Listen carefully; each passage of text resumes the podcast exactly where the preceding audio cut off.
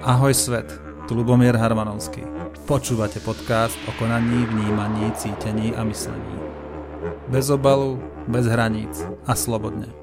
Priorita číslo jedna, hovor voľne.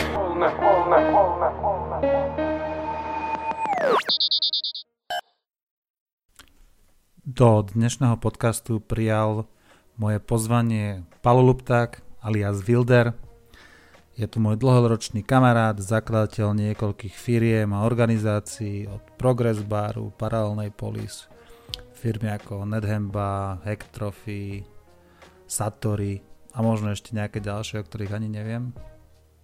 Palo je kryptoanarchista, voluntarista, priekopník v téme kryptomien a popredná osobnosť v IT biznise na Slovensku, odborník na IT bezpečnosť, etický hacker a myslím si, že by sa tam našlo ešte viac prívlastkov. Ja Pala poznám zhruba od roku 2004, zoznámili sme sa, keď som žil v Prahe.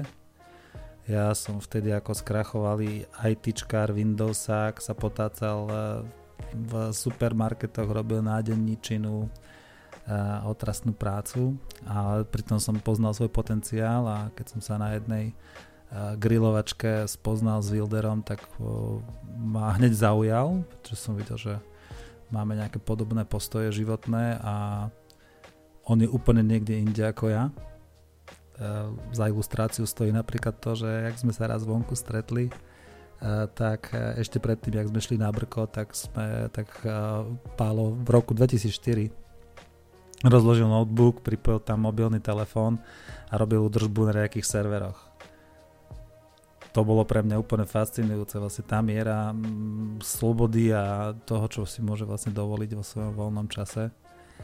Takže namiesto toho, aby som, e, mu nejak, nejak hejtoval alebo mu závidel, tak e, som sa snažil mu byť bližšie. A sa mi to podarilo, sme sa vtedy stretávali a ja som e, vtedy chcel e, sa naučiť pracovať s Linuxom a Palo mi v tom pomohol, nainštaloval mi Debian Linux, ktorý som si v tej dobe niekoľkokrát, ešte bez internetu, som si ho niekoľkokrát rozbil a dával som si ho dohromady a tam som sa naučil prvé kroky s command lineom a s Linuxom ako takým a aj vďaka tomu som sa neskôr osmelil tieto svoje zručnosti predať a zamestnať sa v, tom, e, v tomto obore a popravde mi to aj jedna aj Pálo bol tiež jeden človek z ľudí, ktorých, e, ktorí mi vlastne do istej miery zmenili život alebo pomohli v tom, aby som e, sa niekam dostal alebo vypracoval. Takže za to mu som už niekoľkokrát poďakoval a ďakujem mu opäť teraz. Takže nebudem to tu už viac naťahovať. Som rád, že tu je Paolo Lupták alias Wilder, takže vítaj a začíname dnešný podcast. A vítajte, ďakujem za pozvanie. Že moja životná cesta, ako sme sa stretli v Prahe v tom roku 2003-2004, tak ja som sa na 10 rokov vrátil do Bratislavy a potom som začal veľa cestovať a stal som sa vlastne ten nekonečný cestovateľ alebo trvalý cestovateľ a teraz v rámci uh, lockdownu som opäť skončil v Prahe, takže pozdravujem z Prahy. To som sa chcel práve spýtať, že kde sa vlastne nachádzaš, že ako dlho si tam a kam pôjdu vlastne tvoje prvé kroky, keď uh, zmícne ten lockdown, alebo kam, kam vlastne mieria, mieria tvoje kroky teraz? Tak uh, na Slovensko. Dneska, dnes, je, dnes, je, dnes, je, výjimečný deň v tom, že uh, české slovenský premiér sa dozví na tom, že otvoria hranice Takže ja som si z toho robil srandu, že keď chceš, keď chceš ešte do štátnej karantény, tak dnes 23.59 máš poslednú možnosť prísť na československé hranice a ísť do štátnej karantény, lebo o minútu to, už ne, o minútu to už nebude možné. Takže moja uh, prvá cesta bude viesť za rodinu, ktorú som dlho nevidel uh, na Slovensko a potom, uh, potom mám veľké plány. Chcel by som s rodinou niekedy v júli do Norska na nejaký taký výlet niečo nie je náročné, nejaká stanovočka. V Augusте sa chystám, chystám do Panamy, čo nie je úplne isté, pretože dozvedel som sa, že letenky, na ktoré som, ktoré som si zakúpil do Panamy, tak Iberia uh, mi ich zrušila bez toho, aby mi dala vedieť, takže mám letenky na let, ktorý neexistuje. čo, čo momentálne riešim s Iberiou. Ale e, potom vlastne v septembri by som chcel ísť e, do Panamy a kde, kde ma čaká nejaký, nejaká práca, potrebujem tam nainštalovať bitcoinový bankomat a do Paraguaja, kde by som si vlastne chcel vybaviť e, ďalší trvalý pobyt. Takže ty máš vlastne, aký je tvoj, kde, kde vlastne máš teraz ty, ty papierovo trvalý pobyt, alebo jak to máš teraz ty? V Paname. Punto Paitida, to je taká, taká, taká štvrť na pobreží Panama City, takže v Paname. A na, vlastne na Slovensku, v Čechách, v Európskej únii som momentálne ako turista, ale keďže som občan Európskej únie, tak to môžem byť nekonečnú dobu bez toho, aby som komukoľvek čokoľvek musel nahlasovať. Ano, takže vlastne, ja mám vlastne dva domovy. Jedna je vec, je Európska únia, kde môžem bez trvalého pobytu byť ako občan Európskej únie vlastne nekonečnú dlhú dobu. A druhý, a druhý môj trvalý pobyt je, je Panama, kde môže byť tiež nekonečnú dlhú dobu, lebo som trvalý rezident vlastne. Takže to je také veľmi zaujímavé. Môžem si na rozdiel od iných ľudí kúpovať napríklad jednosmernú latenku Latinská Amerika, Európa, čo väčšina ľudí nemôže, pokým nemá, tak, nemá to takým spôsobom vyriešené. A to je nová vec, táto jednosmerná letenka, alebo je to otázka vlastne koronakrízy? Nie, toto je taká celkom stará vec, že keď letíš napríklad do Ameriky a nemáš spiatočnú letenku a nemáš tam trvalý pobyt, uh, tak ti nepovolia ani vstúpiť, vlastne vystúpiť na letisku, lebo uh, tým pádom je hrozba, je tam nejaká šanca, že sa nevrátiš, áno. Takže, takže tá spiatočná letenka sa de facto veľmi často kontroluje do krajín ako, ako je napríklad Panama, ale aj Spojené štáty. Áno, že oni potrebujú mať istotu, že, mm-hmm. že si tam na turistické víze 3 mesiace a potom sa vrátiš naspäť. Takže toto je také zaujímavé, že, že ešte, ešte super je na tomto vlastne, že ten paraguajský občanský preukaz, ktorý dúfam, že o pár mesiacov bude mať, má takú výhodu, že v Latinskej Amerike funguje niečo ako Schengen. To znamená, že na ten, že vlastne na ten miestny občianský paraguajský sa dostanem prakticky do všetkých krajín Latinskej Ameriky bez toho, aby som musel používať pas čo mi príde ako veľmi praktické. Takže vlastne týmto sa ti otvára cesta do celej Južnej Ameriky bez toho, aby si mal nejaké komplikácie. Bez toho, aby som používal pás. Vlastne už teraz, keď som si v Kolumbii alebo v Ekvádore požičoval auto, tak som používal panamský občanský preukaz, nikto s tým nemá problém. Uh-huh. A ako sa stavia Sloven, Slovensko k tomu, že ako to je vlastne, aký, aký vzťah máš vlastne teraz k slovenskému štátu a čo od teba slovenský štát chce alebo nechce, ako toto funguje? Práve, že môj, akýkoľvek môj vzťah k štátu sa dokázalo, do, dokázal som minimalizovať na najmenšiu možnú mieru. Stále som občan. A to, ono súvisí s tým, že vzdať sa občanstva slovenského nie je vôbec jednoduché. To nie je tak, že teraz prídeš na úrad a povieš, že zbatíme slovenského občanstva Slovenské občanstvo sa môže stať iba vtedy, keď získáš občanstvo iného štátu a musí to byť štát, ktorý povoluje zdanie sa občanstva, napríklad Spojené štáty. Ale, a, a, takže je to veľmi dlhodobý proces, keby sa chcel teraz dať slovenské občanstvo, tak to 20 rokov. Trvá to dlho, je to, je to náročné a musíš to robiť cez hop, cez nejakú ďalšiu krajinu. Takže len tak sa dať občanstva je, je problém. Vôbec to nevadí, ale, lebo Občanstvo je niečo, z čoho človek... Občanstvo je vlastne... Doklad tvojom občanstvo je pas. Z občanstva ti vyplývajú prakticky len privilegia.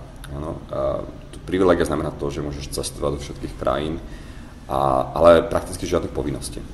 A tie povinnosti, ktoré všetci máme na Slovensku, vyplývajú z nášho trvalého pobytu, z toho, že máme občanský preukaz. Občanský preukaz nejako nesúvisí s občanstvom. Ja nemám slovenský občanský preukaz, lebo som, lebo som odovzdal potom, ako som sa zbavil trvalého pobytu ale všetky veci ako napríklad uh, odvody, zdravotka, sociálka, a branná povinnosť napríklad a tak ďalej, to všetko súvisí s trvalou pobytu, takže keď sa zdá, zdáš trvalého pobytu na Slovensku, tak zdá, zdáš sa všetkých tých trvalých povinností. Takže ja nemám momentálne prakticky žiadne povinnosti voči štátu na Slovensku. Takže čo sa týka slovenských dokladov, tak máš vlastne len pás a vodičák? A mám pás a vodičák, mám ešte aj panamský pás a panamský vodičák. A to je strašne dobré preto, lebo štandardne to funguje tak, že keby si požiadal napríklad český vodičák alebo nemecký vodičák, tak ti ten slovenský zoberú. To znamená, že ty vlastne v Európskej únie naraz môžeme mať jeden, vodický preukaz. Ale samozrejme, panamci, keď e, žiadaš panamský vodičák, tak ti ten slovenský nezoberú. Ano?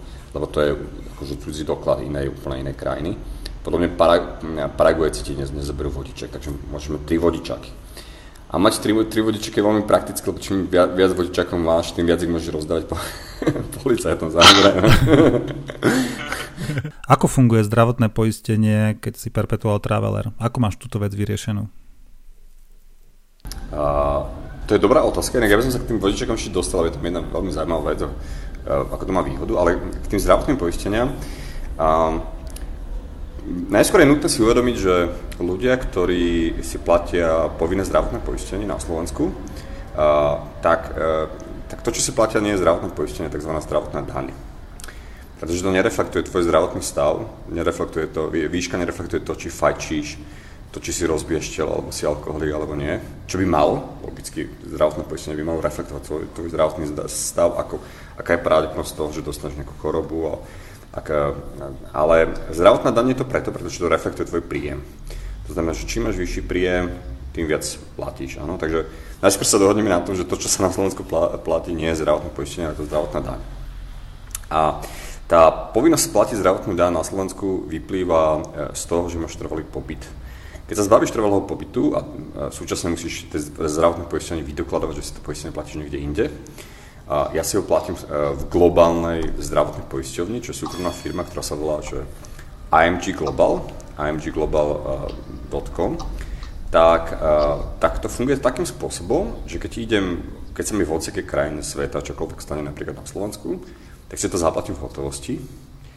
Našťastie všetci lekári berú cash a pokým budú, pokým budú lekári brať cash, tak nebudeme si žiadny problém.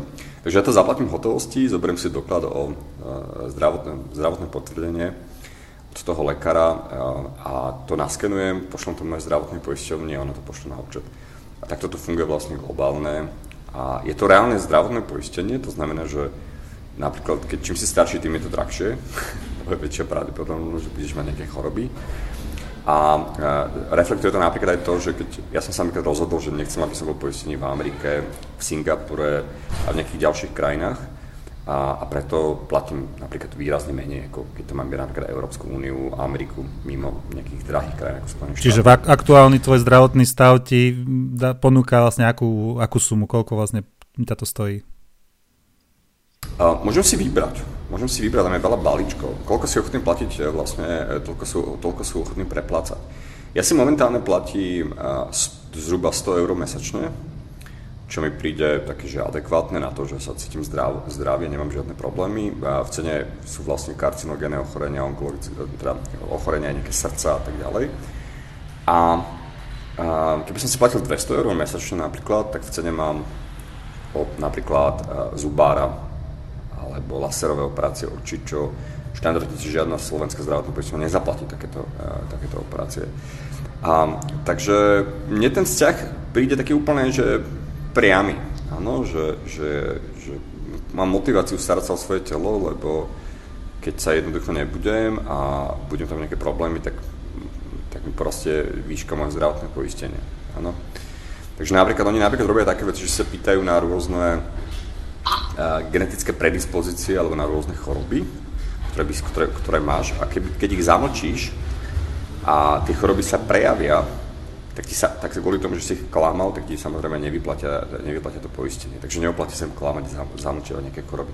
Takže tým vlastne na začiatku popíše zdravotný stav, oni ti na, zač- na, základe toho napíšu, koľko budeš platiť. Ako veľmi skúmajú vlastne ten tvoj zdravotný stav, že chcú napríklad aj tvoj genetický, eh, genetickú analýzu alebo tak?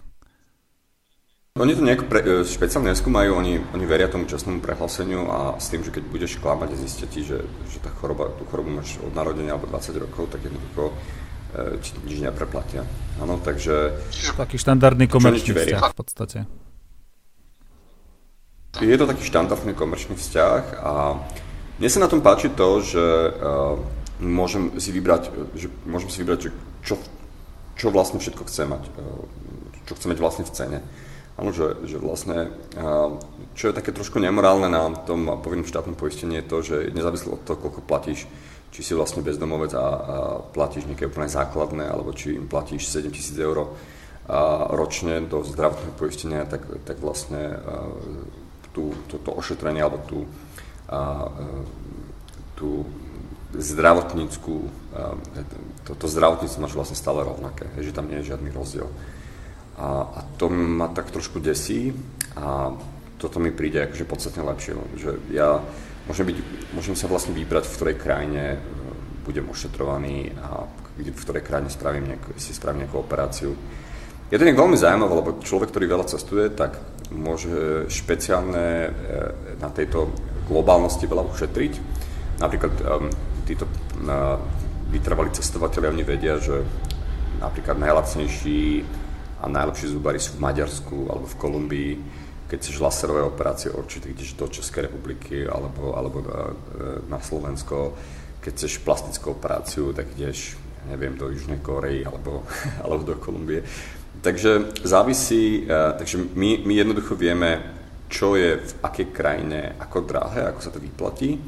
A e, vďaka takéto e, globálnosti a flexibilite ako človek môže ušetriť veľa peniazy. Akože reálne. OK, to je, to je zaujímavé. To dáva zmysel. Mne sa na tom páči to, že, že to vlastne odráža tvoj aktuálny stav a že vlastne máš tú, tú veľkú mieru slobody vybrať si vlastne to, čo aktuálne ťa zaujíma za podmienok, ktoré sú asi mm, nejaké, nejaké férové a fajn. Ešte, ešte si chcel niečo k tým, k tým vodičákom povedať, čo sme, čo sme preskočili na chvíľku?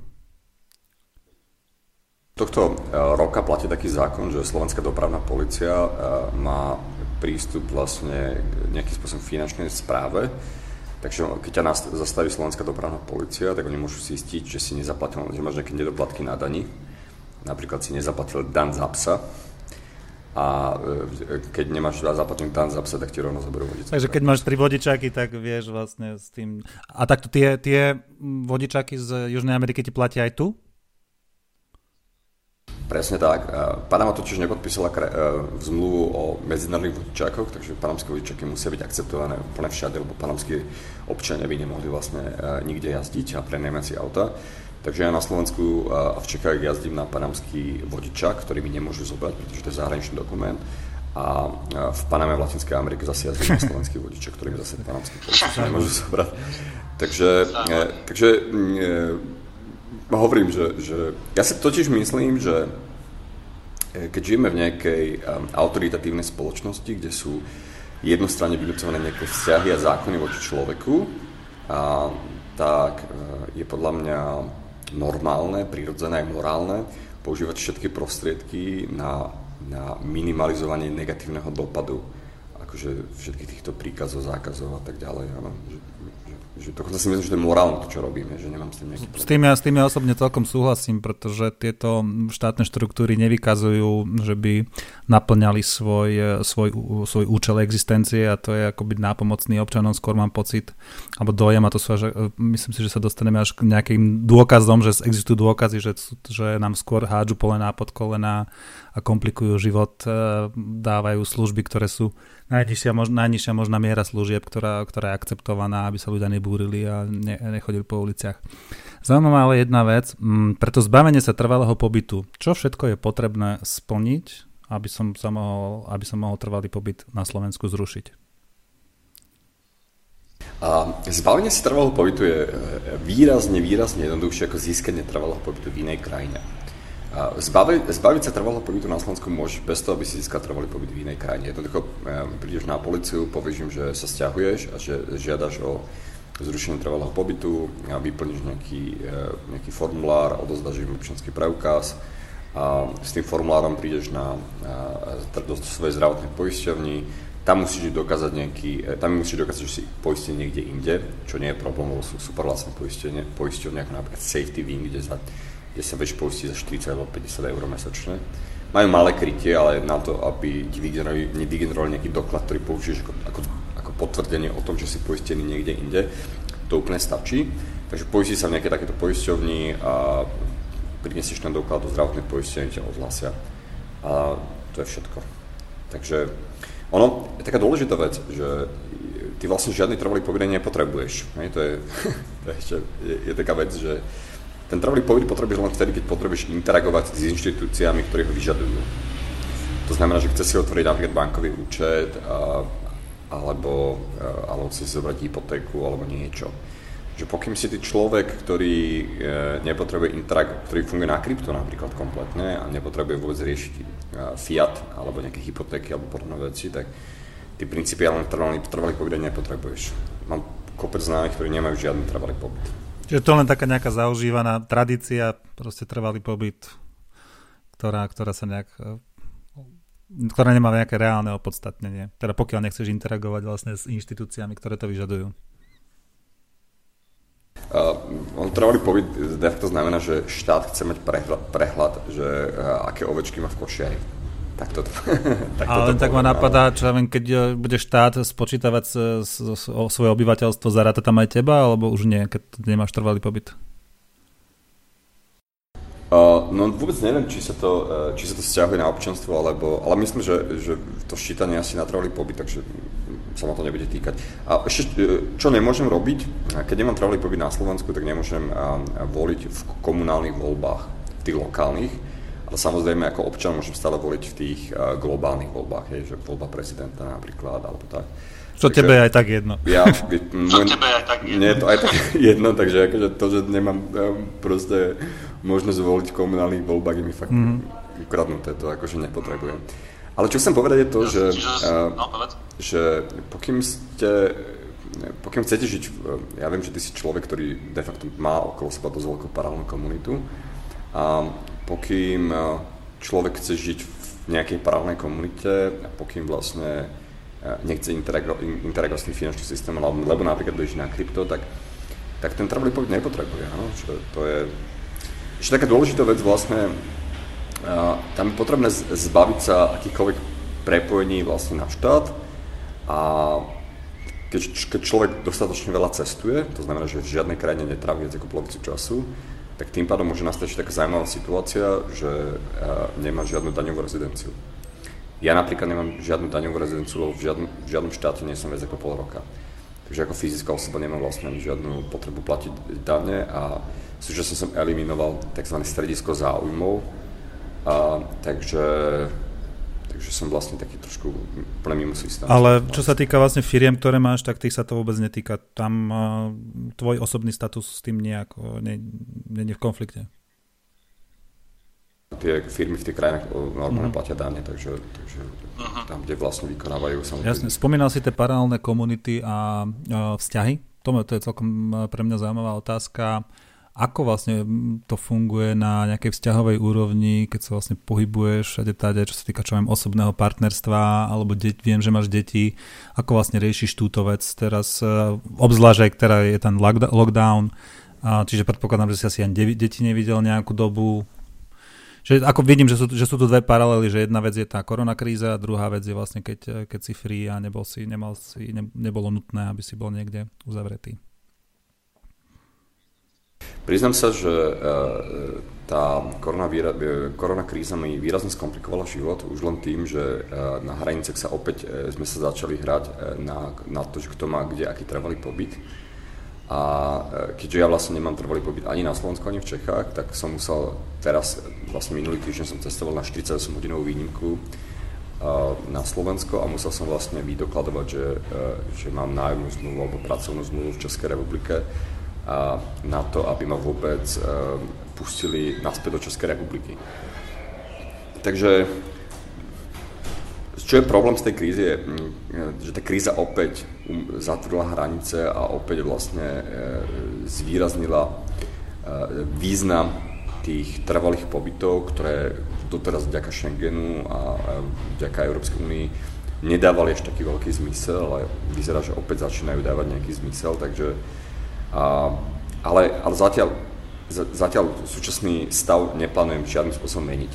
Čo sa týka mojich detí, tak a, vlastne a, vydám, ja s nimi cestujem dosť, dosť veľa, takže a, my robíme také výlety, že ich naložím a v Bratislave a vyložím na turecko-sírských hraniciach napríklad. to, sa, to, sa mi, to sa mi stalo naposledy, ak boli po tej Kapadovky ešte nejaké ďalšie veci v Turecku. Takže ja s nimi veľmi akože aktívne cestujem a prakticky vždy, keď som s nimi, tak cestujeme. Oni, oni to majú také vyrovnané, pretože uh, inak sú väčšinou doma a nikam nie sú a so mnou vlastne sú iba na cestách. No. Takže s nimi ja vlastne trvalo cestujem a čo chcem ísť vlastne na pár týždňov, možno že na mesiac do Norska, tak budeme tiež vlastne výhradne cestovať. Takže mm, mám, mám to postavené takto a Zatiaľ to, zatiaľ to A čo ich, čo ich vzťahy so štátom, to znamená ako vzdelávanie, škôlka, škola, jak toto, jak toto vlastne riešiš, keď na dlhšie odcestujete? No toto je presne ten problém. To je ten presne problém, že na Slovensku neexistuje homeschooling, na rozdiel Českej republiky respektíve je to veľmi komplikované, musíš mať pedagogické vzdelanie, aby si mohol prvý stupeň vôbec vzdelávať svoje deti. A, takže ja e, riešim momentálne takú vec, že by som im zmenil trvalý pobyt do Panamy. A v Paname to funguje takým spôsobom, že e, ja deti prihlásim na nejaký online kurz, a vytlačím si potvrdenie o tom, že chodia na nejaký online kurz s tým potvrdením prídem, prídem na panamské ministerstvo školstva a tam mi dajú veľké okrúhle červené razítko, že, že Panama garantuje, že o ich vzdelanie postarané. A tým pádom, keď s nimi budem náhodou na Slovensku a budú chodiť tu do súkromnej školy a náhodou tam neprídu, tak jednoducho podľa mňa by to malo byť v pohode, pretože oni sú, oni sú vlastne deti panamských turistov a žiadny slovenský štát ich nemôže nutiť chodiť do školy. Áno, a keby bol s tým nejaký problém, ja ukážem e, vlastne doklad od e, ministerstva školstva Panamskej republiky, že ich o vzdelanie je postarané.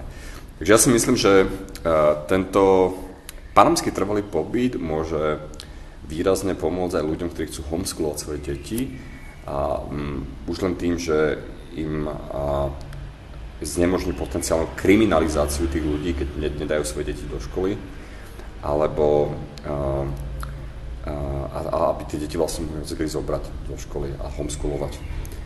Takže, takže vlastne aj na toto je to dobré, podľa mňa. Hej, že, že Panama nie je vyslovene krajina, kde je kde je úplný, kde, kde nie je povinná školská dochádzka, ale tými online kurzami sa to dá vyriešiť aj to podstatne liberálnejšie.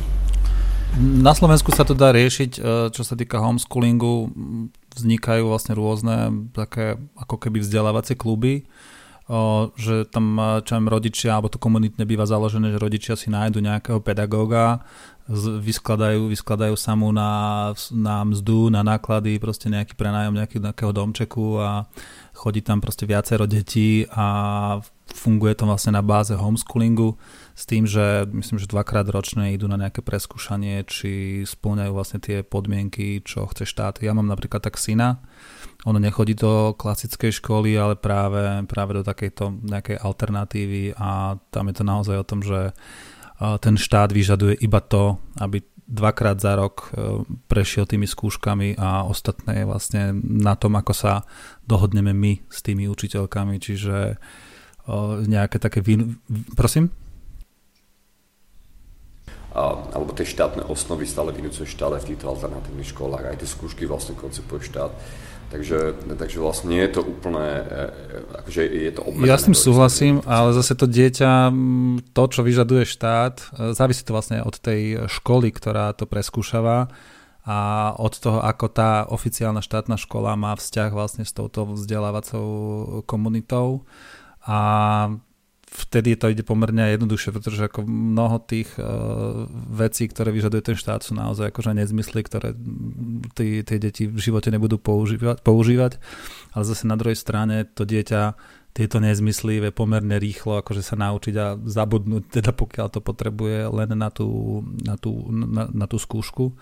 A zároveň ako ja vidím, že to dieťa v, tej, v tomto spôsobe vzdelávania je oveľa slobodnejšie, ale na druhej strane a miestami už až tak e, chalanko z, zhýčkaný, že si neuvedomuje, aký má on luxus. Aj teraz vlastne počas tej koron, koronakrízy musel e, hodinku denne sedieť za tabletom a počúvať e, tam, alebo proste tam mali nejakú, nejakú vzdelávaciu hodinku, robiť nejakú úlohu a veľmi sa akože stiažoval na to, že sa mu strašne moc nechce.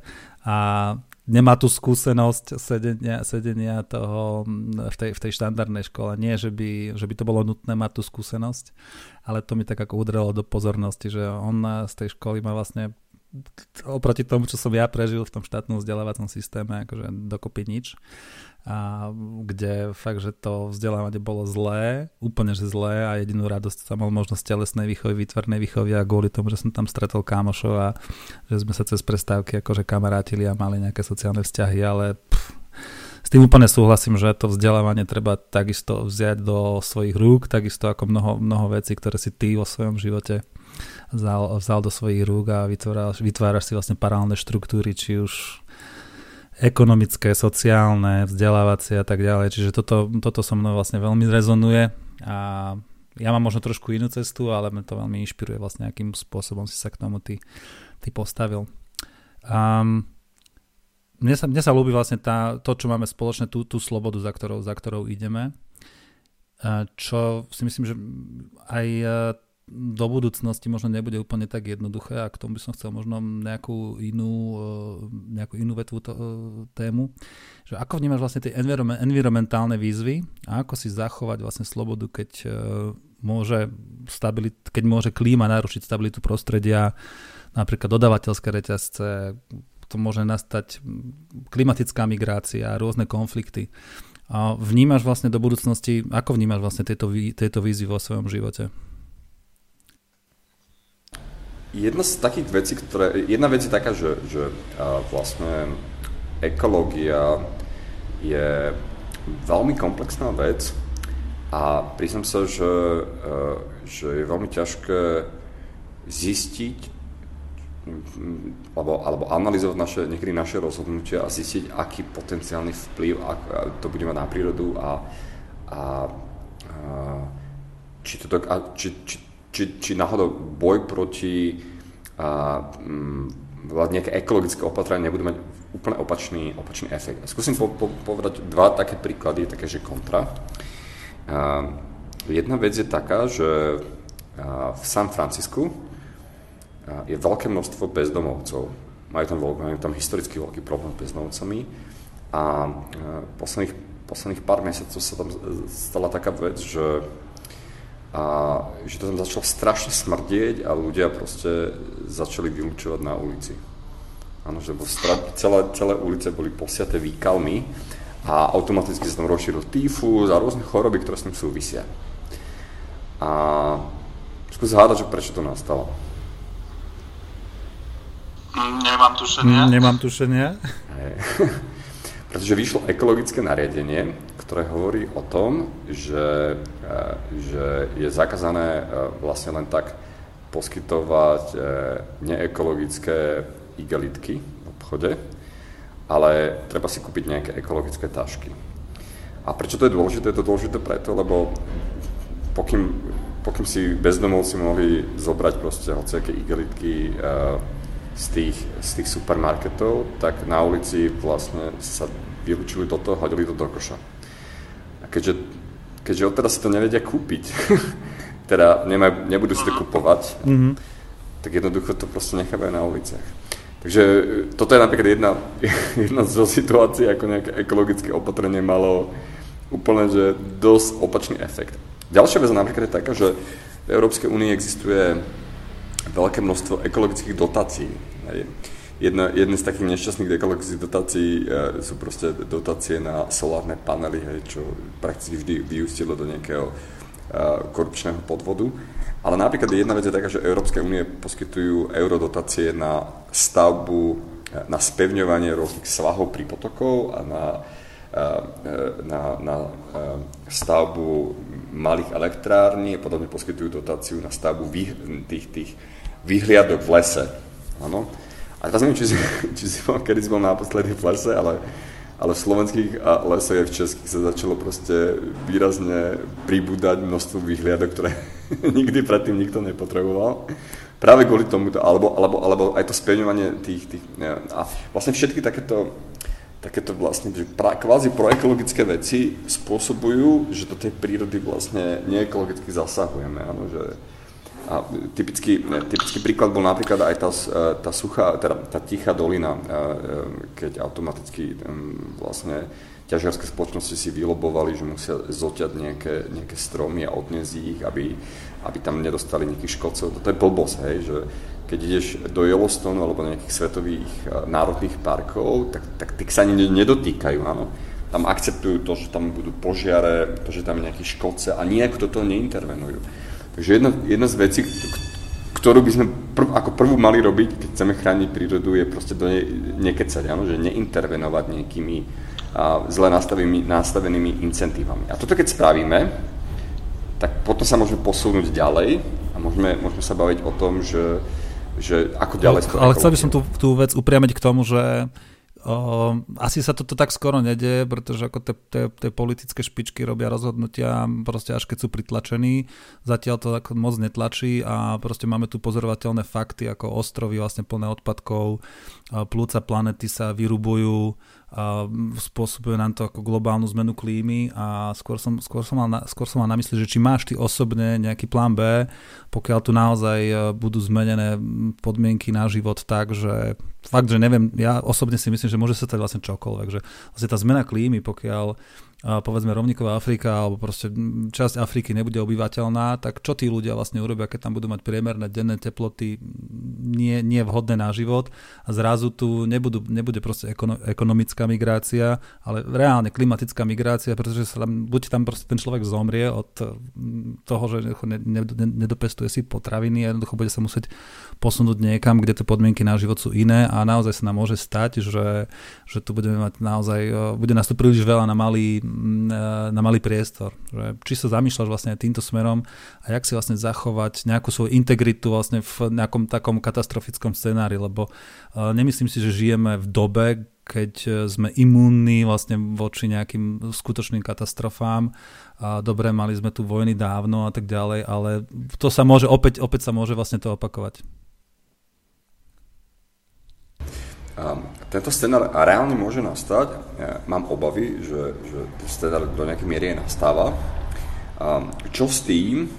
No, ja som Strednú Afriku navštívil. Navštívil som aj množstvo krajín Latinskej Ameriky a tam je nutné si uvedomiť jednu dôležitú vec, na ktorú často, často zabudáme a to, to že tá, tá ekológia je prudko previazaná s tou ekonomickou stránkou. Ano, že že e, v, krajiny, v krajine, kde ľudia hľadujú, alebo v krajine, kde je nedostatok jedla, tak nemôžeš od nich chcieť, aby, aby, aby sa tvarili ekologicky. Áno? Oni sa potrebujú nájsť. Hej? Že, že tie, priority, tie priority sú nastavené napríklad aj v tej Etiópii alebo, alebo v rôznych afrických krajinách. Tam tí ľudia sa v prvom rade musia nájsť hej? a musia uspokojiť svoje základné potreby, musia prežiť. A až keď budú mať uspokojené tieto veci, ktoré nejakým spôsobom súvisia s tou ekonomickou stránkou, tak sa môžu venovať ekológii. Takže čo by som podotkol je to, že, že byť ekologicky je super, ale musí byť dostatočne vyspelý. Hej. To sa týka ako človeka, a, tak samotné krajiny s takýmito ľuďmi. Áno, keď si zoberieš, že všetky krajiny, ktoré riešia príjmanie ekológii, to sú ľudia, ktoré, ktoré sú ekonomicky veľmi vyspelé. Takže, takže, keď, takže čo si ja myslím, že čo s tým, my v prvom rade e, musíme zvýšiť ekonomickú vyspelosť krajín na to, aby ekologická téma, ekologická otázka začala byť pre nich závažná. Áno? To znamená, že musíme, musíme zabezpečiť, aby tí ľudia nehľadovali, aby sa najedli, lebo, lebo toto je pre nich najväčšia, najväčšia priorita. A potom, keď ľudia, keď spoločnosť bude vyspelá, bude ekonomicky sebestačná, tak dokonca nemám žiadne obavy, ale automaticky začne riešiť ekologické otázky, áno, pretože ten, tá ekológia je de facto len nadstavba, hej, že, že tí, tí ľudia majú nejaký časový horizont, potrebujú vyriešiť, ako prežijú najbližší týždeň alebo najbližší mesiac. A ekológia, ktorá rozhoduje v živote o rok, o dva, o 10, o 50 rokov, tak to ich až tak nezaujíma. To, to, je vlastne, to sú tie časové preferencie. Takže aby sme, aby sme vlastne sa začali zaujímať o ekológiu, čo je vlastne vec z tej dlhšej časovej preferencie, tak musíme vyriešiť všetky, všetky tie problémy v, tých, v, tej, tej kratšej časovej preferencii, podľa mňa. Takže ja si, do, takže ja si myslím, že najlepší spôsob, ako uh, aby sme spoločne bojovali proti, proti ekológii, je umožniť uh, krajinám, ktoré najviac znečistujú, alebo uh, krajinám, kde tá miera nejakého ekologického povedomia nie je najnižšia, zvýšiť ich životnú úroveň, aby to vôbec začali riešiť. No nie som si tým úplne no, istý, že... pretože keď si zoberieš Ameriku a Čínu, čo, čo sú v podstate ekonomicky, podľa mňa, podľa mňa tí ľudia tam nemajú, nemajú problém vlastne prežiť, tak oni patria k najväčším znečisťovateľom. Ale nie úplne ako, že toto je moja otázka, skôr ma zaujíma teda lebo mm, ja, ja, pre mňa je taká ako iluzorná vec, že by, že by sa zrazu spamätali, či už, e, či už na jednej strane vlastne tí ľudia, ktorí nemajú, nemajú tie prostriedky, alebo tí, ktorí sú tými prostriedkami zahltení a ten konzumizmus e, vlastne podľa mňa im zalepuje tak oči, že jednoducho je im jedno, že za roky tu bude, za nejaké roky alebo 10 ročia tu naozaj môžeme mať fakt, že uh, podmienky na život, ktoré nebudú, nebudú zlučiteľné s nejakým komfortom a s nejakou slobodou. A skôr som sa, skôr ako, že či riešiš nejaký prepping alebo, alebo niečo také, proste nejaký plán B, ja nehovorím, nehovorím, že nejaký bunker alebo niečo, ale vyslovene plán B, keď e, tu budeme mať situáciu shit hit the fun a ty ale proste pohyb, pohyb, pohyb po ulici môže byť ako riziková záležitosť kvôli nejakým sociálnym nepokojom a tak ako stať sa môže si myslím, že úplne hocičo. Či vnímaš vlastne to, takéto niečo, či na to nejak akože minimálne ako mentálne reaguješ? Kúpil som si pred pár dňami uh, 5 kg powerbanku a chcem si kúpiť solárne, solá, solárne panely momentálne, keď ide ti o ten prepping momentálne. Um, no, uh, takto, akože ja stále verím, eh, že, uh, že ak budeme mať aj nejaké, eh, nejaké nepokoje, tak, tak to budú nepokoje v digitálnej spoločnosti. Keď si zoberieš napríklad, uh, krásny príklad je Hongkong napríklad, hej, že tam sú teraz stále nepokoje s čínskou vládou, ale, ale tam e, tí ľudia tých uliciach používajú najmodernejšie technológie na organizáciu náboj vlastne e, s tým, s tým, s tým čínskym, čínskym diktátom a tak ďalej. Takže uh, sa, je, je, je, akože ja som, keďže som flexibilný, tak ja budem stále a, a život človeka je pre mňa najdôležitejší a život človeka znamená, že najdôležitejšia vec pre teba je tvoj život a najdôležitejšia vec pre mňa je môj život. To si jednoducho myslím a, a, a, a keďže toto je najdôležitejšia vec, že tvoj život a vlastne život tvojej rodiny, tak a, podľa mňa v takéto extrémnej situácii treba byť normálny oportunista a pokým je to možné nájsť krajinu, kde, kde to nie je ešte až taký veľký prúser a jednoducho robiť všetko preto sa presunúť do takéto krajiny, a vyhnúť sa, alebo odísť krajiny, kde je vojna, odísť krajiny, kde sú nepokoje, násilie a tak ďalej. Áno. Takže ja, ja osobne som vyslovene skôr taký, taký typ, proste, nehovorím, že ga, gandiovský typ, ale jednoducho um, treba sa vyhnúť násiliu a nepokojom a, a, a proste zlým. A spraviť všetko preto, aby si ty aj tvoja rodina prežila a fakt sa treba vykašľať na, na národ, alebo na štát, alebo na všelijaké takéto proste iluzórne koncepty, podľa mňa, hej, že najdôležitejšie je človek sám a jeho rodina. Hej. A a samozrejme teraz niekto môže povedať, čo keby to spravili všetci, no tak jasné, tak nech to spravia všetci, akože že, že proste každý, že myslím si, že keby každý človek e, sa staral primárne o tak je o všetkých rodinu, postarané tak je o všetky postarané. Máme lepšiu spoločnosť ako, ako teraz, keď si ľudia kecajú do života, že kto sa, kto sa o koho má no, starať. len tam podľa mňa chýbajú také zručnosti komunikačné a vyjednávacie, aby si ľudia naozaj vedeli proste vyjednať tie podmienky samého, samého pre, pre seba. No, ešte tej Číne, to, si, to, je, to je veľmi dobrá. Čína je skutočne obrovský znečisťovateľ a to je vlastne vec, že, že vlastne väčšina tých... V Číne to funguje tak, že tá, väčšina korporácií má väčšinový podiel e, čínskeho štátu, takže čínskej vlády, ktorá to tam vlastní. A teraz keď akože, e, keď nám to v Európskej únii vadí, že Čína je najväčší znečisťovateľ, tak prečo na Čínu nedáme embargo? Prečo s ňou obchodujeme, hej? A to znamená, e, to znamená že, že my, my, máme, my, my, my máme rôzne politické mechanizmy, ako ako ostrakizovať partnerov, ktorí, ktorí, ktorí vlastne, ja neviem, majú tam, maj, majú tam problém s tým, že diskriminujú práva Ujgurov napríklad, alebo rôznych menšín. A sú tam verejné popravy a podobné veci, znečistujú veľmi krajinu a my sa stále tvárime, že to je plnohodnotný obchodný partner a normálne robíme s tým biznis. Takže, takže možno, možno treba zatlačiť aj na našich lokálnych politikov a povedať im, že počujte, ale akože robiť biznisy s Čínou, ktorý najviac, e, ktorá, ktorá najviac nečistuje krajinu a, a, a potlačuje ľudské práva, tak to nie je vôbec v poriadku. Ano?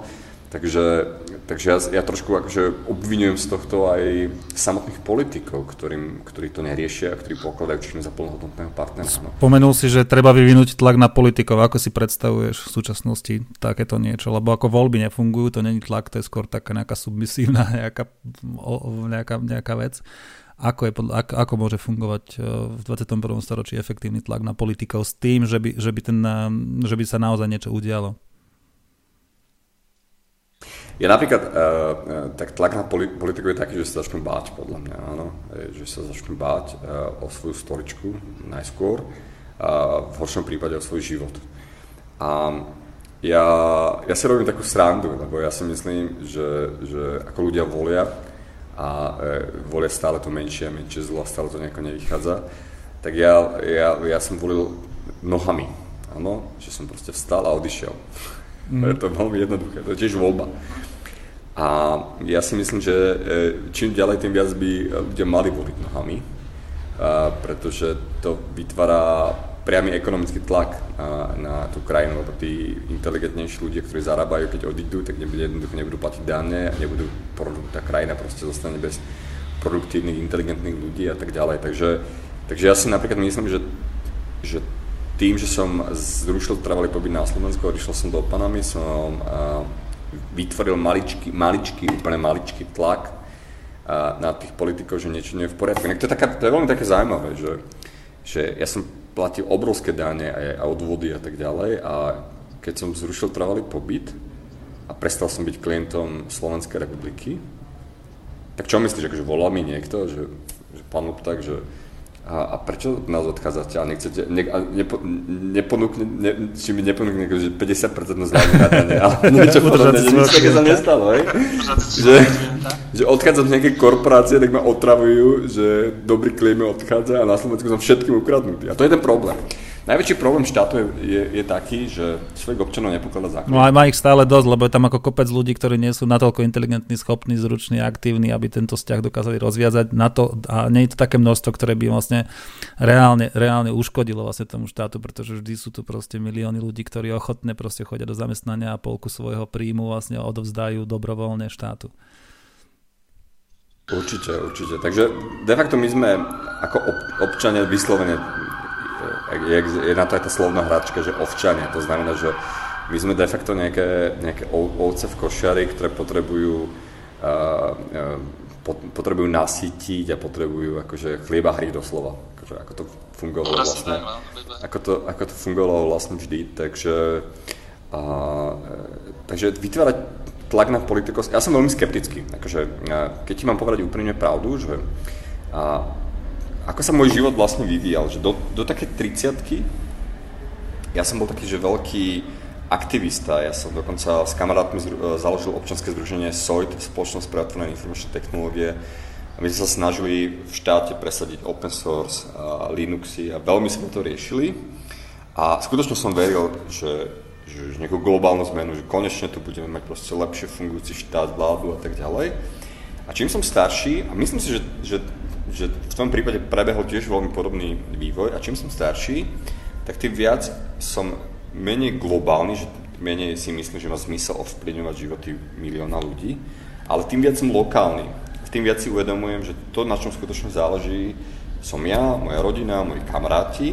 A tým viac vlastne celý svoj život ovplyvňujem tomu, aby tí moji kamoši alebo tí moja rodina a ja som sa mal dobre. A tie masy ma de facto nejakým spôsobom uh, nezaujímajú. Takže vlastne ja sa, takže aj celé moje snaženie a, a vlastne celé záujmy sa z, z toho globálneho aktivizmu prechádzajú do takej do nejakého takého, loka- a neviem, či, nenazýval by som to ani lokálny aktivizmus, ale, ale to, že sú, to, to, že proste záleží skutočne len na pár ľuďoch a človek nemá energiu v živote ani čas na to, aby, aby bojovalo nejaké globálne zmeny. Nedáva to zmysel. Takže z tohto hľadiska si napríklad myslím, že keď niekto sa necíti dobre na Slovensku, a máme tu, napríklad na Slovensku sú nejakým spôsobom stále diskriminované gay komunity, alebo nie sú až tak verejne dobre akceptované ako napríklad v Čechách alebo v Španielsku, tak, uh, tak odporúčam že odísť, to je jasné. Akože, hej, že, že, že keď si môže vybrať tým, že bude 20 rokov bojovať proti katolibanu, alebo, alebo odíde do Prahy, tak odísť do Prahy je v podstate jednoduchšie riešenie. Pre mňa, pre mňa je tá cesta, ktorú už tiež ako dlhšie robím, je vytvárať si vlastne nejakú paralelnú sieť, paralelnú štruktúru, čo sa týka vlastnej ekonomiky, sociálnych vzťahov a vzdelávania, čo vidím ako také základ, základné tri piliere ľudského života. Keď sú tieto tri piliere nejak saturované, tak e, ten, ten život sa dá, sa dá žiť aj nezávislejšie vlastne od tej e, štandardnej štruktúry, ktorá tieto služby alebo tieto, tieto aspekty života ponúka v, vo veľmi neefektívnom, e, neefektívnom stave alebo jednoducho nedochádza k naplneniu potreby, tam obrovské plitvanie, takže táto paralelizácia tých potrieb podľa mňa to je, to je to, čo by mohol teoreticky zmeniť aj svet, že keby to urobili všetci, tak naozaj je postarané o všetkých a, vytvárať vlastne zmysluplné ekonomické, sociálne a vzdelávacie vzťahy a štruktúry a celý svet môže byť, môže byť na tom oveľa lepšie.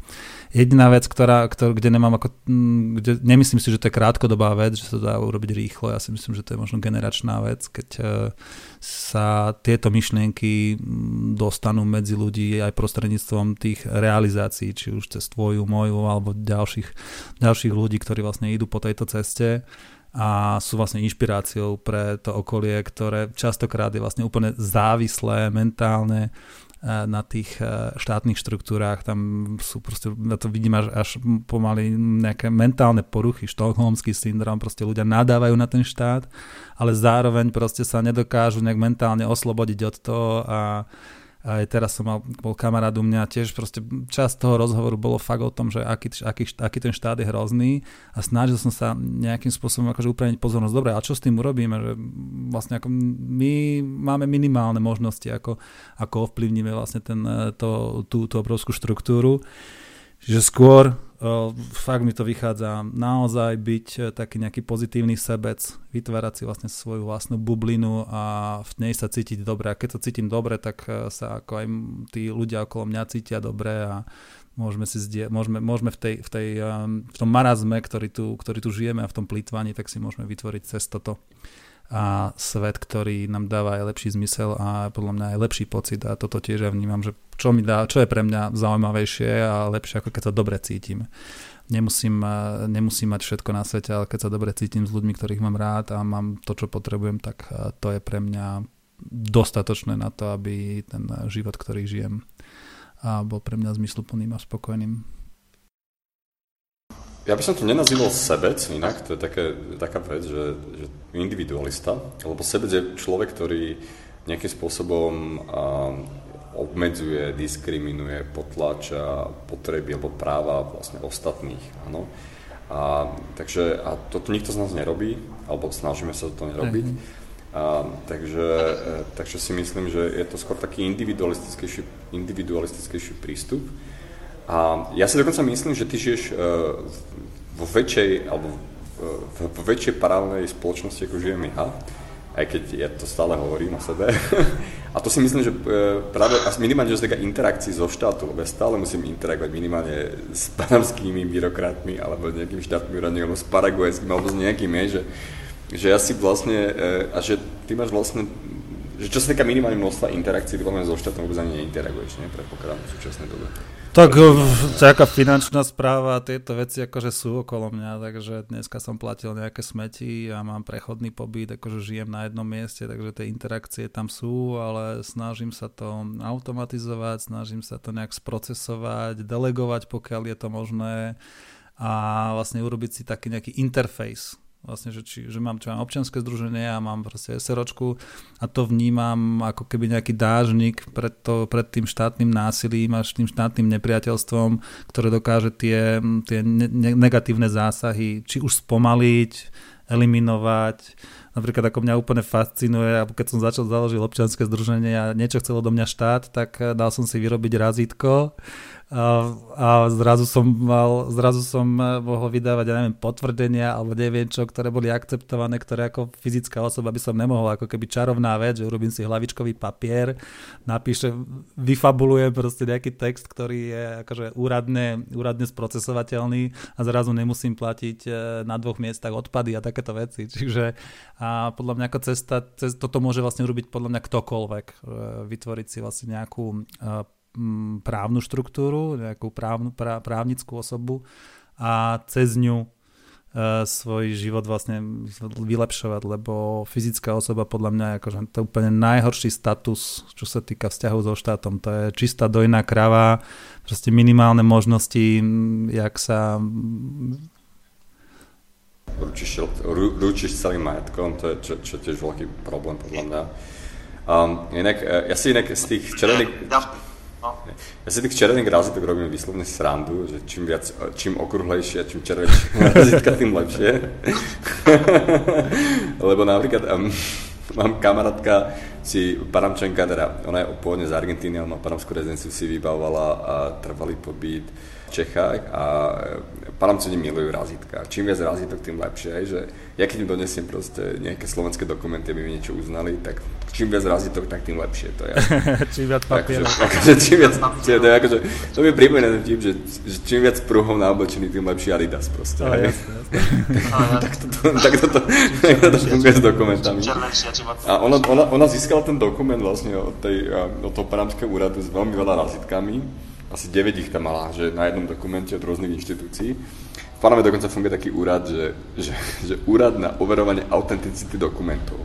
To je taký úrad, ktorý si nevieš, to je, to je tzv. Že, to je tzv. Že pseudoúrad a to funguje tak, že ti hociaký úrad ti vystaví hociaký dokument a aby ti ho iný úrad akceptoval, tak s tým dokumentom musíš ísť na úrad na autentifikáciu dokumentov, kde ti orozvitkujú, že je to skutočne pravý dokument. very good. Čiže to, by, to, čo by sa dalo robiť cez nejaký informačný systém, tak majú na to proste úradníkov, budovu, Úrad na overovanie dokumentov uh, všetkých iných úradov pre všetky iné úrady vlastne. Že vlastne oni vy, vygenerovali tisíc pracovných miest a je to super akože, takže čo si my nevieme predstaviť. No tiež ako ohrod zase na druhej strane ohromné plýtvanie vlastne prostriedkami, ako toto toto by sa žiadna, žiadna súkromná organizácia takúto, takúto hlúposť, takúto sprostosť vlastne nevytvorila. A ona, ona, ona s tým papierom, s tými, s tými deviatými razítkami prišla eh, na nejaký český úrad a tam chceli uh, každé to razítko úradné e, notárske ovoriť a preložiť vlastne. Takže platila za preklad z 9 razítok, akože, neviem, 9 krát viac ako za jedno razítko. Takže, no, tak je to, je to, je to strašné. No. Treba si ten život maximálne, maximálne zjednodušiť a ja som sa zjednodušil aj takým spôsobom, že používam rôzne firmy, rôzne na svete a používam, presne som použil bankové účty minimálne ako fyzická osoba. Prešiel som na kryptu už pred veľa rokmi a a som spokojný vlastne, takže to je vec, Že ako fyzická ktorú, osoba nemáš žiadny účet a máš vlastne, predpokladám, ako firma má účet a kde máš, kde, ako, ako funguješ vlastne s Fiatom? Mám Revolut, mám N26, takže mám de facto akože nejaké tam mám plat, pravidelné plat, akože pravidelné prevody robím Revolut 26, ale mám napríklad, ale používam služby ako napríklad eh, Lamium, ktorý teraz ako prestal fungovať, alebo Simplecoin, CryptoPay a rôzne SEPA gateway, ktorým dokážem vlastne anonymne za krypto platiť hociaké faktúry. Tam dáš vlastne len IBAN, uh, hociakú faktúru ti príde, dáš tam IBAN, dáš tam variabilný symbol, pošleš krypto a oni vygenerujú za teba proste SEPA prevod. A nepotrebuješ žiadny bankový účet. Takže ty keď si schopný vlastne SEPA prevodom platiť všetky faktúry, tak bankový účet nepotrebuješ. Hej. To je veľmi praktické. Takže použijem veľké množstvo týchto SEPA, SEPA gateway vlastne, takže je to také, je to, je tak, tá služba, ktorá sa volá napríklad Lamium, ona funguje tak, že uploadneš hocikú faktúru, napríklad za elektriku alebo za, za, za mobil, pošleš krypto, je to úplne, že base KYC, bez AML, AML, žiadne overovanie. A nejaký náhodný človek, ktorý chce teba za lacné krypto o 1%, tak to akceptuje a zaplatí prevodno zo svojho bankového účtu. Takže napríklad e, rôzne faktúry mi platia v rôznych rôznych Čiže akože je to divné, ale akože ale je to komfortné, rýchle a tak ďalej. Takže, takže si myslím, že fakt treba proti tomu systému bojovať a maximálne si ho zjednodušovať, ako to ide. A, samozrejme akože v hranicách zákona, ale, ale dá sa to, takže...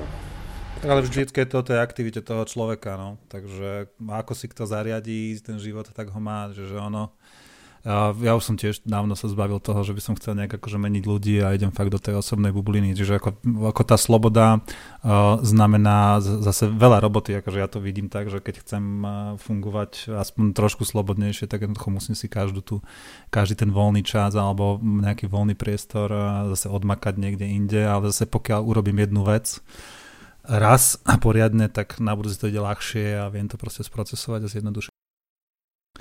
Dobre, ešte jednu vec som chcel s tebou otvoriť tak jemne, čo sa týka mm, súkromia, digitálnej totality a prečo je potrebné si strážiť svoje súkromie podľa teba? Neviem, ako informácie o nás zbierané v budúcnosti budú zneužité. Ono, akože, možno by som povedal konkrétny príklad, je uh, vlastne jedna z vecí, ktorá nastala pred druhou svetovou vojnou, je, boli v celej západnej Európe uh, prebiehali vlastne hromadné ščítania obyvateľstva, kde uh, ľudia uvádzali uh, vlastne svoju národnosť a milióny proste ľudí tam uviedlo, že sú Židia. A keď sa k moci dostal Adolf Hitler, tak jednoducho zobral tieto zoznamy, mal kompletný zoznam vlastne e, celého židovského obyvateľstva. No. A, a, a vďaka tomu proste e, vygeneroval rovno, a, rovno proste žiadosti o poslanie do koncentračných táborov. Takže, takže, takže proste toto je krásna ukážka toho, ako pokusy, ako, ako nevinné pokusy e, e, plošne zistovať od ľudí ich národnosť boli masívnym spôsobom zneužité. Potom, ako sa táto vec stala mimochodom, tak tak Židia uh, po vojne získali strach a už nikdy vlastne, uh, alebo nikdy už nechceli uvádzať svoju národnosť ako, ako židovskú a, a tak ďalej. Už sa proste boja, že to zneužije. Takže to bola krásna ukážka toho, ako sa to zneužilo na... Mm, mňa zaujíma v tejto dobe digitálnej, viem, že máš aj Google účet a že máš aj Facebookový účet. Akým spôsobom používaš tieto účty? Zohľadom na to, čo sme no, sa takto, Zohľadom na to, čo sme sa Tam treba odlišovať medzi dvomi vecami. Security and, and privacy. Ako security ako bezpečnosť a ochrana súkromia. Že, že Google, alebo aj napríklad Apple, alebo aj Microsoft, uh, oni si platia top špičkových bezpečnostných expertov, takže uh, to, že ti niekto nábora Gmail je veľmi, veľmi málo pravdepodobné. Jeden, môj kamar, jeden z mojich kamarátov, tak on má na starosti, on je admin Gmailu mimochodom, a hovoril mi, že eh, hackerské útoky proti Gmailu prebiehajú non-stop. Hej, že nie je sekunda, kedy by niekto neutočil na Gmail. Hej, že, že vlastne non-stop je útok na Gmail. Takže pravdepodobnosť toho, že ti vyhekujú Gmail nejakú Google službu je veľmi nízka. Hej, je to podstatne bezpečnejší proste webmail ako hoci, ktorý, ktorý si bežíš už seba na servery. Ale problém je tá privacy. No, problém je to, že tie informácie e, sú uložené, e, že, tí, že tá firma má k tomu prístup, nejakým spôsobom ich dokáže spracovávať, eh, analyzovať a následne využívať proste pri cieľenej reklame. Tá cieľená reklama je podľa mňa ako relatívne môže byť aj pozitívna vec, ale skôr akože hm, tie ostatné dáta, čo máme o pohybe, o tvojich zvyklostiach a tak ďalej, to si myslím, že je skôr taká kritickejšia vec, lebo ako niekedy sa mi môže páčiť, že hľadám niečo, eh, nejaký produkt a tie algoritmy mi proste šupnú niečo, čo akurát chcem, čiže ako s týmto ja vôbec nemám problém skôr tie veci, ktoré ako v budúcnosti by sa teoreticky, kde si sa nachádzal v tej dobe a tak ďalej. Máš toto nejak ošetrené, alebo to akceptuješ e, ako výmenu za pohodlnosť toho, tej, tej služby, ktorú Google ponúka? E, veľa rôznych laptopov a s rôznou, s rôznou mierou paranoje a par, už mám teraz momentálne viacero telefónov s rôznou mierou paranoji. Hej? Skúsim vysvetliť. Uh, mám ultra laptop, ktorý sa volá Puris Libre, uh, ktorý mi beží na, uh, to je trusted hardware, kde máš hardware, vypínateľnú, zapínateľnú kameru, mikrofón, všetko, Bluetooth, Wi-Fi a beží mi tam najbezpečnejší operačný systém, ktorý sa volá Cubes. Cubes to je vlastne operačný systém, že každé, každá aplikácia ti beží v inej virtuálke. Takže na úrovni, takže tam 30 virtuálky tam beží a všetko beží, a každý jedna nejaká virtuálka má prístup k sieti, nejaká je úplne izolovaná, nejaká má prístup k USB zariadeniam a tak ďalej. Takže to je segregácia vyslovene na úrovni tých virtuálnych mašín. A toto použijem akože pre paranoidné veci, hej, že mám tam Monero peňaženku napríklad. Hej. A, potom, a potom mám ThinkPad, to je taký, že na bežné používanie, ktorý tu mám. A potom mám ešte ďalší laptop, ktorý sa volá Google Pixel Book, ktorý používam na vyslovne brosovanie a Netflix a všetky takéto proste veci, kde o mne zbierajú všetko. Takže mám to takto rozdelené a podľa potreby, čo, že, že, že ako si potrebujem chrániť súkromie, tak používam buď super bezpečný, mimochodom ten super bezpečný laptop, tak tam de facto uh, väčšina tých virtuálek používa transparentný Tor gateway, všetko to funguje anonymne do internetu. A, a podobne mám telefón, ktorý je, je Google Pixel a mám napríklad teraz telefón, ktorý beží na Lineage OS, plné privacy, kde ma nejako nešpehuje. Ako to mám vyriešené s polohou? Toto je veľmi dobrá otázka. S polohou to mám vyriešené tak, že Čo sa týka Google, tak mám vypnuté zbieranie akékoľvek polohy, to som si akože hneď vypol, mám to vypnuté aj na úrovni Facebooku, Google. A aby ma nezbierali mobilní operátori, problém je, že keď máš aktívnu SIM kartu v telefóne, tak mobilní operátori podľa triangulácie presne vedia zistiť, kde sa nachádza. Tak toto som vlastne ešte pred pandémiou vyriešil spôsobom, že som si zaobstaral VoIP číslo české, vlastne mal som ho dlhšie a e, na to VoIP číslo som si presmeroval hovory zo svojho slovenského čísla a fyzicky SIM kartu Slovensku som vybral.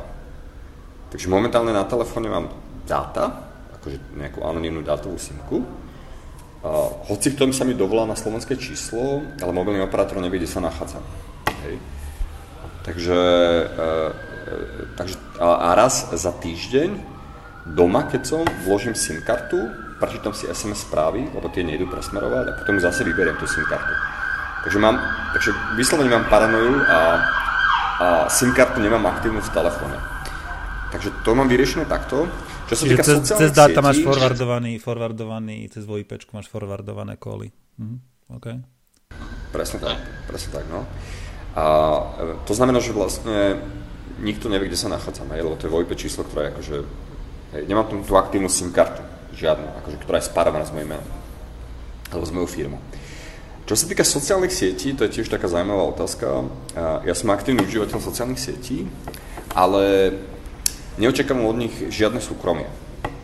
Hej, že pre mňa je Facebook na úrovni toho, že, že to, čo tam napíšem, som ochotný teraz prísť na ulicu a zakričať.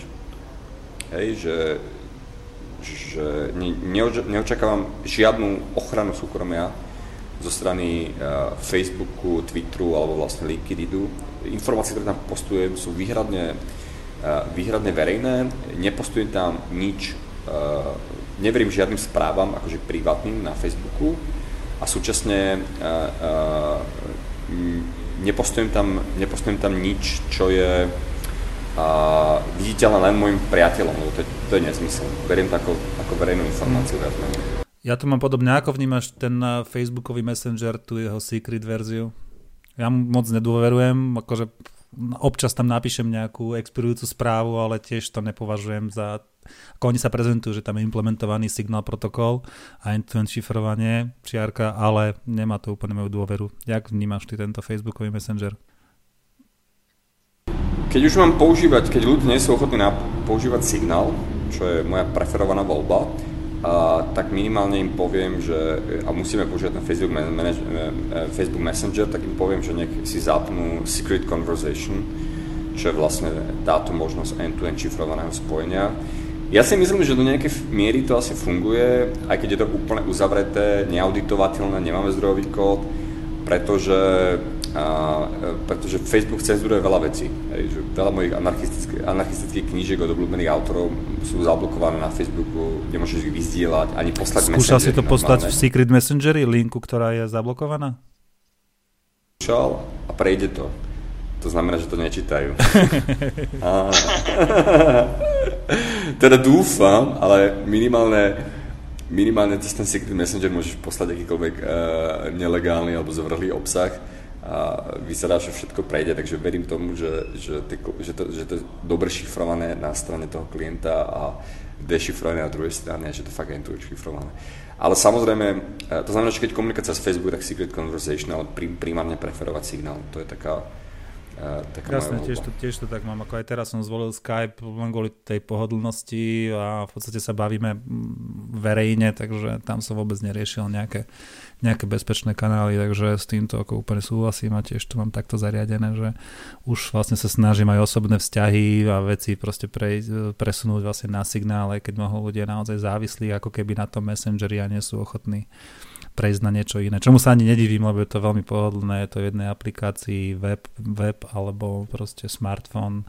Je to veľmi jednoduché, kdežto keď chce niekto ten signál desktop, musí to už inštalovať, riešiť a tak ďalej, takže Takže tak, ale snažím sa, snažím sa tiež ľudí predniesť na signál. Ja si myslím, že špeciálne, čo nám táto pandémia ukázala, akože e, tento lockdown v pandémii a, a obmedzenie našich práv, e, ja túto pandémiu vnímam ako demo verziu uh, vlastne Orwellovskej spoločnosti. Hej. To je demo verzia 1984 momentálne, ktorá sa nám teraz premietla v nejakej, v nejakej forme. A, a ja to viem, e, všimol som si to práve preto, lebo ma kontaktovalo veľké množstvo ľudí e, ohľadom e, panamského trvalého pobytu, že obzvlášť napríklad v Čechách, keď zablokovali hranice, tak českí občania a rezidenti nemohli vycestovať nikde. Áno. A kto má trvalý pobyt v Paname, tak toho samozrejme pustia. Takže čím ďalej, e, takže v takej tejto pandémii si množstvo ľudí uvedomilo, že sloboda je krehká, hranice sa kedykoľvek môžu uzatvoriť a miestny panovník ťa nemusí pustiť a preto je dobré mať nejaký, nejaké zadné vrátka doslova, preto je dobré mať e, doklad nejakého iného štátu, aby si, aby, aby si vôbec mohol odísť a, do nejakej ďalšej krajiny. A potom si ľudia uvedomili, že nebol žiadny problém schváliť napríklad legislatívu, ktorá umožňovala informácie mobilných operátorov o polohe všetkých občanov dávať štátnemu úradu, to je úrad e, verejného zdravotníctva napríklad. No. Ten, e, to, no, toto je nejak paradoxné, že ten zákon bol napadnutý s, smerom a uh, nakoniec, uh, uh, nakoniec vyhlásený za protiústavný, respektíve je, je v tom stave, že vyzerá, že bude protiústavný. Ale momentálne to neplatný. To neznamená, že vlastne sa to tým, tým zmenilo, že, že ako ten panovník si naozaj môže zo dňa na deň rozmyslieť v tom ako núdzovom stave kopec absurdit, ktoré by vlastne v štandardnom e, režime nebolo, nebolo možné a bez reakcie ľudí to môže aj zostať vlastne v takom nežiaducom stave. Čo, čo je napríklad zaujímavý príklad tých uh, zavretých obchodov v nedelu, čo zraz, zrazu vec, ktorá je úplne nepodstatná, dokonca kontraproduktívna, teraz zostáva vlastne v platnosti, len preto, že pánovník má virtuálneho kamoša na obláčiku a chce vlastne to kamarátstvo propagovať ostatným. Ten nedelný zákaz obchodov, tak to je vlastne tzv. politická zbraň, ktorú si treba uvedomiť. Hej. To, e, tá politická zbraň je to preto, pretože ten zákon bol, myslím, že navrhnutý smerom, ktorý, e, ktorý dlhodobo bol proti zákazu a, e, vlastne nedelného predaja a on ho navrhol kvôli tomu, aby rozdelil koalíciu. To znamená, aby rozsekol vlastne SAS a Oľano a, a aby ich proste, hej, takže to, takže ten zákaz to je normálna politická zbraň, to netreba nejako inak vnímať. Je to na to, aby, aby, proste, aby opozícia rozsekala koalíciu. Hej, že netreba sa logicky zamýšľať nad ničím iným, že či to má zmysel, alebo nemá zmysel, hej, že to je zbraň politická. Takže, uh, takže tak.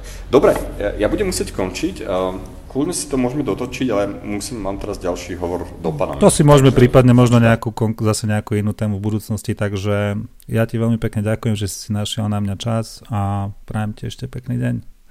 Maj sa dobre. Jasné, maj sa. Čau. Pekný deň, maj sa. Ahoj, čau. Čau. čau. Ak sa ti obsah, ktorý prinášam páči, alebo ho považuješ za užitočný, budem ti veľmi vďačný za podporu. Robím toto všetko v mojom voľnom čase bez nároku na odmenu. Čím viac podpory mi dáš, tým pozitívnejšie to ovplyvní moju tvorbu. Môžeš ma finančne podporiť v najrozšírenejších kryptomenách alebo eurami priamo vkladom na účet alebo cez PayPal. Takisto ma môžeš podporiť online aktivitami. Zdieľaj na sociálnych sieťach moje blogy, podcasty, články. Diskutuj pod článkami, prípadne sa prihlás na odber noviniek. Nezabudni si follownúť tento podcast a sleduj moje aktivity na sociálnych sieťach. Počúvali ste Ľubomierov podcast. Ďakujem vám za pozornosť a teším sa do počutia na budúce. Priorita číslo jedna, hovor voľné. voľné, voľné, voľné, voľné.